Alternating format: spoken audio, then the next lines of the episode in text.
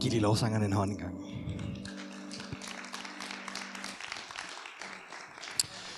God formiddag. Det er godt at se jer. Det er anden søndag i advent. Det betyder, at julen nærmer sig. Nytåret nærmer sig. Det kan være, der er nogen, der glæder sig til året er slut. Men jeg tror i en eller anden grad, at de fleste af os godt kunne bruge en lille smule fred hen over den her jul. Er det ikke rigtigt? For tre år siden, hen over julen, der, øh, der ventede min hustru Camilla og jeg, vi ventede os vores andet barn. En lille datter, der var på vej. Hun var, det var nogenlunde omkring julen, vi fandt ud af, at hun var blevet gravid. Og det var egentlig sådan lidt en ambivalent følelse for os. Fordi på den ene side, så glædede vi os helt vildt over det. Og på den anden side, så havde vi op til det forløb været igennem tre spontane aborter. Øh, og nogle af dem også ret sent i forløbet. Og vi sad lidt med sådan en, tør man egentlig rigtig håbe på, at det er denne her gang, at det er fjerde gang, at det bliver til noget. Men vi kommer lidt ind i forløbet, og de magiske 12 uger er gået, og vi har været forbi scanning, og alt ser godt ud, og vi får at vide, at alt er, som det skal være. Og det betyder, at håbet lige smule stiger. Så vi tænker, nu lykkes det, og vi får rent faktisk det barn, vi drømmer om. Så går der lidt tid, og jeg skal spare for detaljerne, men vi vågner en morgen, blod ud over det hele, forringet efter en, øh, forringet til sygehuset, de sender en ambulance, Camilla bliver sendt afsted. Og så sidder jeg der tilbage den morgen der og tænker, var det så det? Øh, jeg er blevet tilbage, fordi vores ældste datter stadig er hjemme, og jeg venter på, at mine forældre kommer og kan tage hende, før jeg kan tage på sygehuset. Og da vi kommer frem, så får vi mere eller mindre at vide derinde, at vi skal forberede os på, at det var det. Det er slut, graviditeten den er slut fjerde mislykkede graviditet i streg. Og faktisk så flytter de hende fra den stue, som ligger omkring barselsafsnittet, og flytter hende lidt længere væk, sådan at hun ikke er tvunget til at lytte på alle de her nybagte forældre med deres børn. Og der sidder vi så midt i det her, og så tænker, tør vi overhovedet prøve igen, eller altså, var det det? Og både Camilla og jeg, når vi tænker tilbage på det nu, kan sige, at midt i det, midt i den der frustration og midt i sorgen, så oplevede vi alligevel en anden følelse, som også krøb sig ind. Fred. Så historien den ender faktisk lykkeligt, fordi vi fik en skøn datter. Øh, heldigvis så tog hun ikke skade af, hvad end det var, der skete. De fandt aldrig helt ud af det. Men hun fylder tre næste gang, og alle tiders. Men inden vi vidste det, og i det øjeblik, hvor vi sad der, der sad vi med sådan en følelse af, midt i sorg, midt i frustration, alligevel at opleve en eller anden form for fred. En fred, som egentlig ikke rigtig kan beskrives. Det er svært at forklare den med ord. Og alligevel så skal jeg forsøge i dag at sætte lidt ord på den fred og tale om den. Fordi julen er nemlig sådan en tid, vi også forbinder med fred. Ikke? Midt i travlhed og stress og jag, så forbinder vi den ofte med fred. Og vi oplevede sådan en, hvad skal vi kalde det, en mur af fred. Jeg har ikke fået en klikker med. Vil du skifte for mig dernede, Steffen? Eller måske en af jer, der lige kan komme op med den. Tak. Se, for mange år siden, så øh, profeterede Esajas om, at Jesus en dag skulle komme til jorden og blive født. Og han skrev det sådan her i Esajas 9, vers 5. For et barn er født os, en søn er givet os, og herredømmet skal ligge på hans skuldre. Man skal kalde ham underfuld rådgiver, vældig Gud, evighedsfader og freds fyrste. Det engelske ord er Prince of Peace, fredsfyrste. Den menneskelige opfattelse af fred, og min sådan opfattelse af fred, er i mange tilfælde fraværet af bekymringer, fraværet af problemer, på lidt større plan måske fraværet af krig og konflikt. Men, men bibelsk fred er måske en lidt mere sådan diffus ting for os. Fordi for de fleste af os, så tror jeg, at freden det er noget, vi oplever i perioder. Er det ikke rigtigt? Det er derfor, vi forbinder hvile og pauser og ferier med fred. Vi forbinder alle de her ting, som, alle de her ting, som mennesker, vi jo egentlig længes efter at jage. Ikke? Ofte så er grund til, at vi jager indflydelse og kontrol, og måske endda magt eller penge. Alle de ting søger vi efter, fordi vi leder efter glæde og fred ind i vores liv. Ikke? Så er der nogen, der måske går i en forkert retning og drukner sig i alkohol og stoffer, men det er alt sammen for at finde fred. Det er jo det, vi leder efter. Ikke? Vi leder efter fred. Men ligesom alt andet, så er det en midlertidig fred. Men hvis vi fortsætter ind i verset her, ind i det næste, så står der, stort er herredømmet, freden uden ophør. Freden uden ophør. Okay, så den fred, Esajas han skriver om her, kan umuligt være den menneskelige fred. Det kan umuligt være den, som vi forstår som midlertidig. For det her, det er en evig fred. Og der er ikke nogen af os, der kan sige os fri fra at bekymre os, eller blive udsat for ting, som frembringer bekymringer og konflikter igennem vores liv. Så hvad er det så for en fred, han snakker om? Fordi det kan ikke være den menneskelige fred. Og det skal vi kigge lidt på. Det hebraiske ord for fred, det der bliver brugt her, efterhånden et sådan almindeligt kendt ord, men lyder sådan her, shalom. Og det her, definition af det her ord, er faktisk noget rigere end sådan min opfattelse af, hvad fred egentlig har været. Fordi det her ord, det handler ikke bare om fraværet af bekymringer. Det handler ikke bare om fraværet af problemer. Det handler også om tilstedeværelsen af noget. Tilstedeværelsen er noget større. Og ordet kan egentlig bedst oversættes som helhed, eller noget, der er fuldstændigt eller komplet. I det gamle testamente, det bliver det faktisk brugt til at beskrive for eksempel en mursten uden revner. Hvem havde troet det, at man kunne sige det? At en mursten uden revner var en mursten i fred. Eller en mur uden huller. Da kong Salomon han bygger templet og sætter den sidste sten på plads ind, så bringer han fred til templet. Så der er altså tale om en eller anden tilstand af noget, der er helt eller komplet eller fuldstændigt. Og ordet bliver selvfølgelig også brugt om menneskets tilstand. Og kerneideen er sådan, at livet, den menneskelige liv, er fuld af bevægelige dele. Ikke? Der er relationer, der er omstændigheder, der forandrer sig, som udvikler sig over tid. Og det består af mange forskellige dele. Og når der så er nogle af de her små dele, som på en eller anden måde slår revner, eller mangler, eller bliver ufuldstændige, så er det, at vi oplever, at vi mangler fred. Så fred, det er en tilstand af, når noget er helt eller komplet. Det er ikke fraværet af vores bekymringer. Se, da Jesus han kom til jorden, så står der, at han kom for at bringe fred på jord. Men nu er der gået 2020 år siden, han blev født. Og der er stadig krig rundt omkring i verden. Der er stadig sygdom. Vi oplever stadig alverdens problemer. Så hans fred var måske ikke for at fjerne alle vores problemer og for at fjerne vores bekymringer.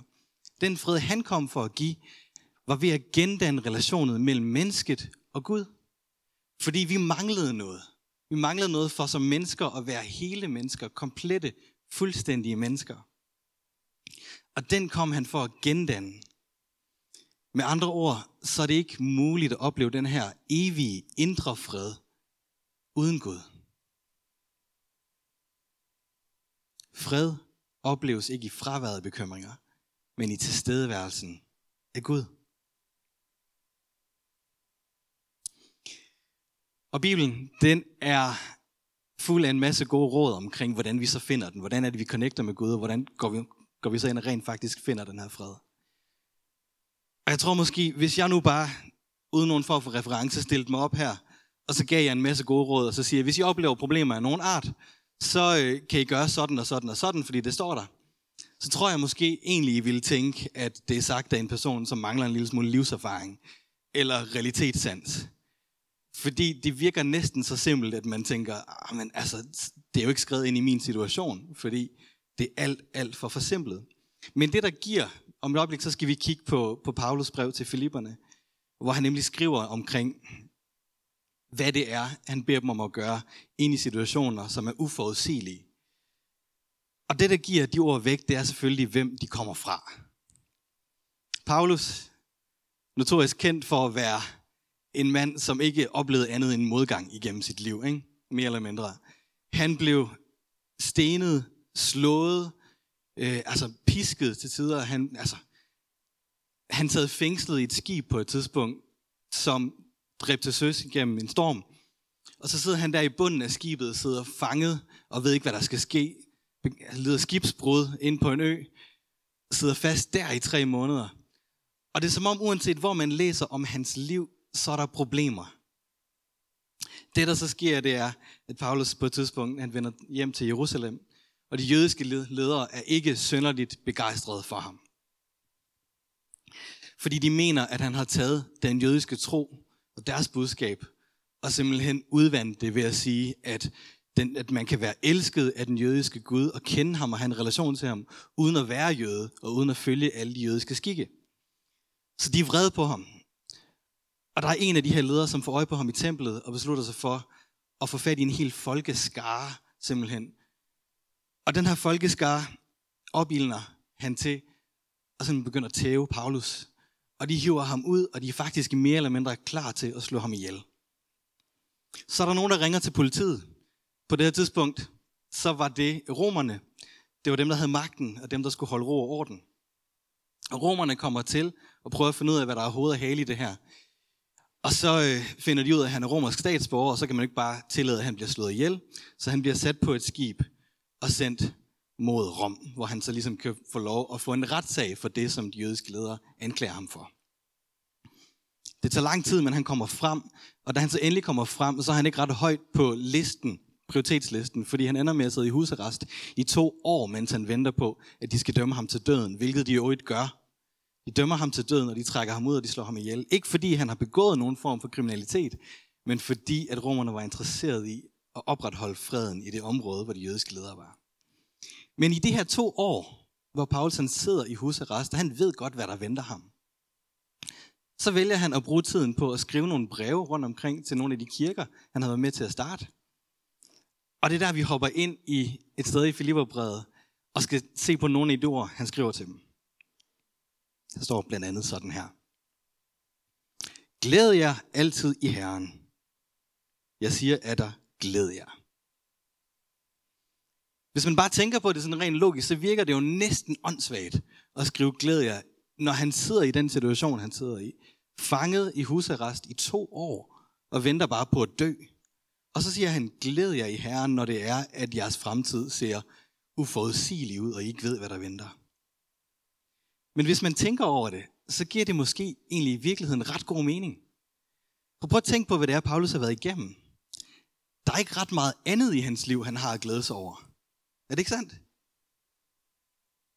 Så hvis han skal fastholde en eller anden form for glæde og fred i sit liv, hvad kan han så glæde sig over? Så kan han glæde sig over den Gud, som ikke forandres.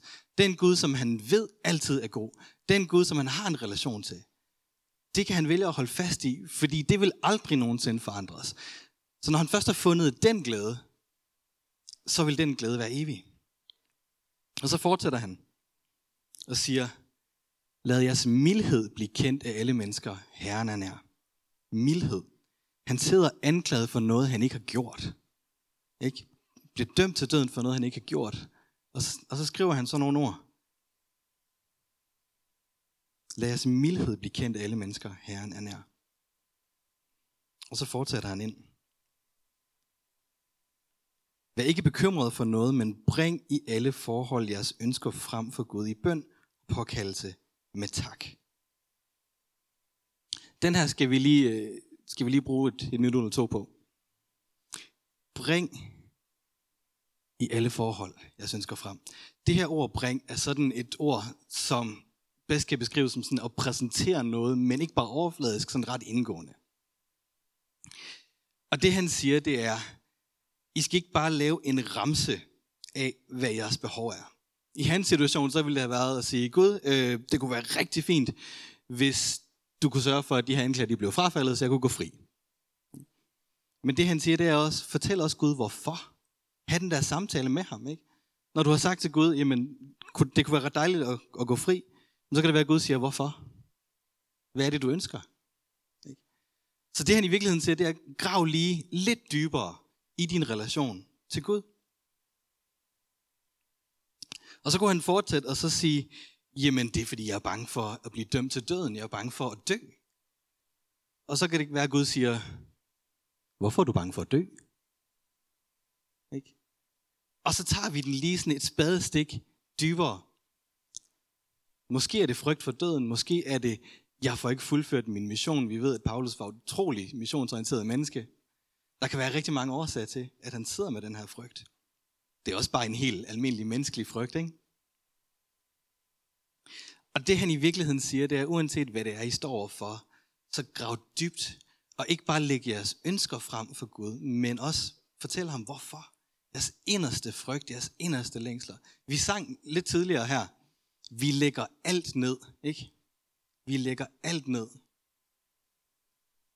Mørke hjerter, nysår og gamle ar, sang vi. Vi lægger det hele ned. Hvis din bøn er, at jeg har brug for et job, så lad være med bare at sige, at jeg har brug for et job. Så forklar Gud, hvorfor. Jamen, jeg har brug for et job, så jeg kan forsørge min familie. Hvorfor har du et behov for at forsørge din familie? Fordi det er en inderlig, det er et inderlig længsel i mig, at, at jeg har brug for at forsørge dem, for ellers så føler jeg mig utilstrækkelig i min rolle. Jeg har bøn for hel, brug for helbredelse. Jeg er bange for, hvad der ellers vil ske. Jeg er bange for at dø. Jeg er bange for at miste. Jeg er bange for, hvad der sker, hvis ikke jeg bliver helbredt. Jeg har brug for, at det her projekt det lykkes. Fordi at jeg har et indre behov for at blive anerkendt for min indsats. Jeg har brug for at blive set som en god far, et godt menneske, en god ægte mand. Det han siger, det er, lad være med at bare at lade det ligge i det overfladiske. overfladiske. Grav dybt. Helt andet, hvor du måske ikke engang selv ved endnu, hvorfor det er, du har det, som du har det. Og så siger han, bring det frem for Gud. Grav efter det. Og hvad sker der så? Så vil Guds fred, som overgår al forstand, bevare jeres hjerter og tanker i Kristus Jesus. Igen så det her ord bevare er sådan et, det er et militær udtryk. Beskytte, værne om, på samme måde som en, altså som en mur. Der står ikke, bring jeres ønsker frem for Gud, så løser han jeres problemer. Der står ikke, bring dem frem, så forandrer han omstændighederne. Der står, bring dem frem, så vil hans fred bevare jer. Selv hvis tingene ikke går, som du håber på. Meget ofte, så beder vi Gud om at stå vagt omkring vores ydre omstændigheder. Ikke? Vi beder ham om et job, vi beder ham om godt helbred, vi beder ham om alle de her ting, der er omkring os. Vi beder ham om at tage vare på vores økonomi, på vores relationer og vores omstændigheder. Og det han siger, det er, hvorfor ikke bede mig om at stå vagt omkring jeres hjerter? Sådan at uanset hvad det er, I går igennem, så vil min fred bevare jer, som en mur beskytte jer. Og det er ikke sådan en, det er ikke en fornægtelse af virkeligheden. Det er ikke sådan, at vi ikke føler de følelser, vi har. Det er ikke sådan, at vi ikke oplever det, vi står midt i. Men det er en følelse af, at uanset hvad det er, vi står i, så ved vi, at vi knækker ikke. Fordi Guds fred står som en mur omkring os. Jeg er, øh, jeg er gift med en psykolog. Og mit kendskab til psykologi, før jeg mødte hende, var meget begrænset.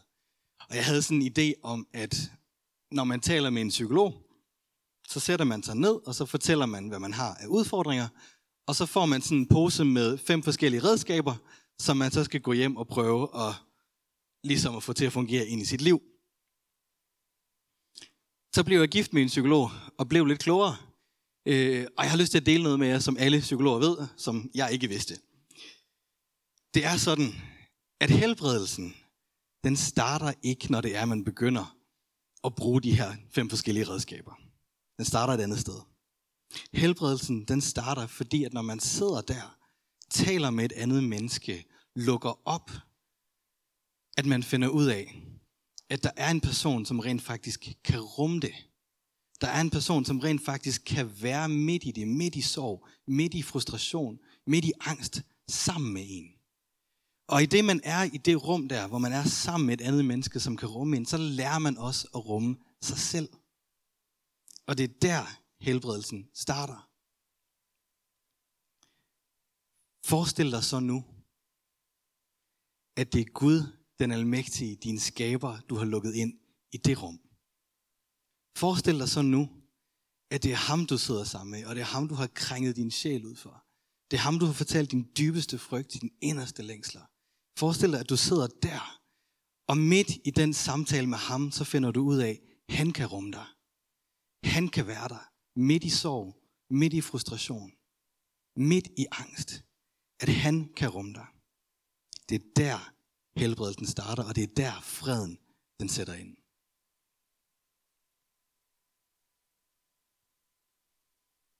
Freden opstår ikke i fraværet af vores problemer, i fraværets af bekymringer. Den opstår i tilstedeværelsen af Gud.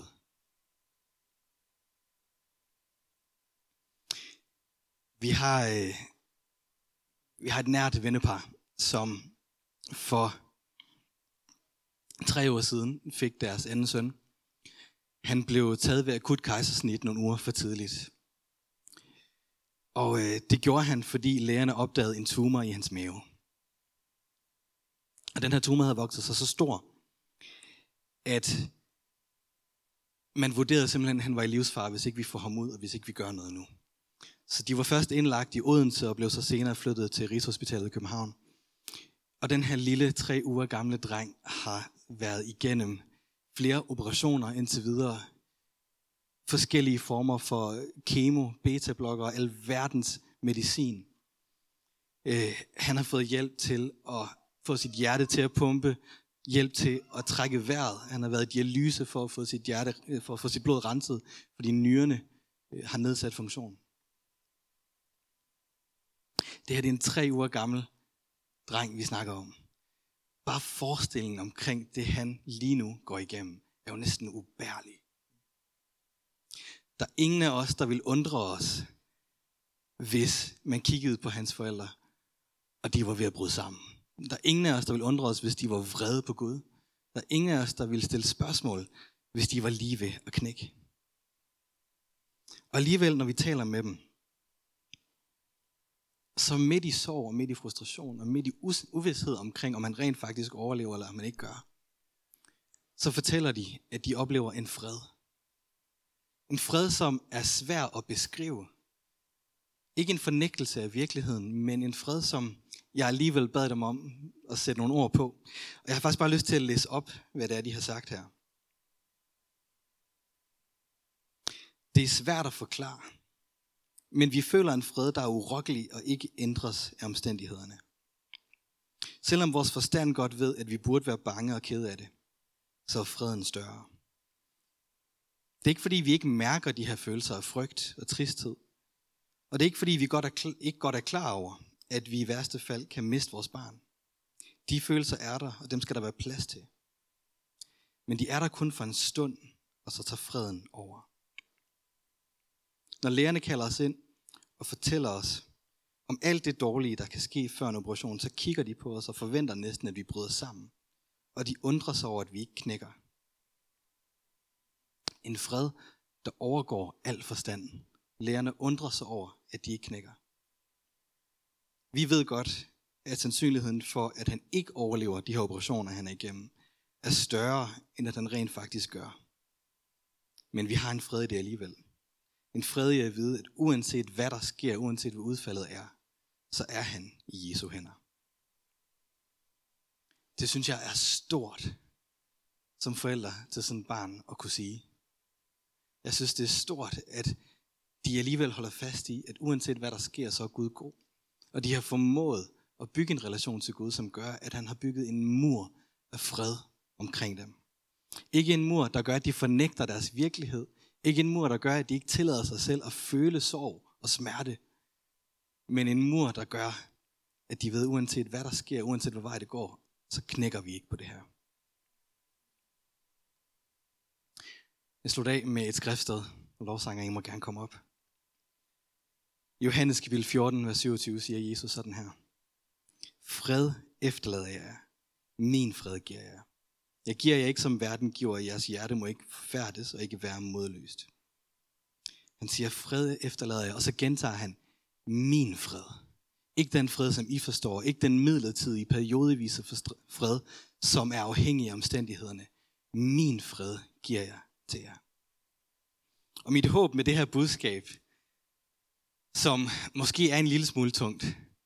Men mit håb med det her budskab, det er, at enten nu, hvis du står midt i det, eller så næste gang, når du oplever, at problemerne rammer, når økonomien skrænter, når bekymringerne overvælder dig, uanset hvad det måtte være, at du så må vide, hvor det er, du går hen for at opleve den her fred, som overgår al forstand. At du så vil huske på, at hvis jeg sætter mig ned ved Jesus, krænger min sjæl ud for ham, og lad ham rumme mig, så midt i det, så kan jeg opleve den her fred, som overgår al forstand. Vi skal slutte af med en, øh, en sang, øhm, som hedder It is well with my soul. Det er en gammel engelsk salme, som jeg har bedt dem om at spille. Jeg har ikke tid til at fortælle jer hele historien, men forfatteren bag den her øh, er en mand, som oplevede tragedier, man næsten ikke kan beskrive. Første år så mister han sin søn til sygdom. Året efter så mister de alt, hvad de ejer har i en kæmpestor brand. Og to år senere, på vej på ferie over Atlanten, så, øh, så støder deres skib sammen med et andet. Og manden her, han var ikke selv med på skibet, han var blevet forsinket. Og hans kone og hans fire døtre er ombord. Og alle fire døtre omkommer simpelthen.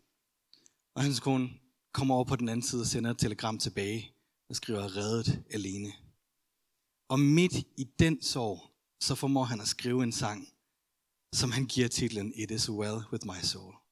Igen, det er ikke en fornægtelse af virkeligheden. Det er ikke sådan en blind, vi er kristne, så, så alt er godt, Gud er god og alt er fint. Det er, jeg oplever indre fred på trods af omstændighederne. Lad os lytte til den.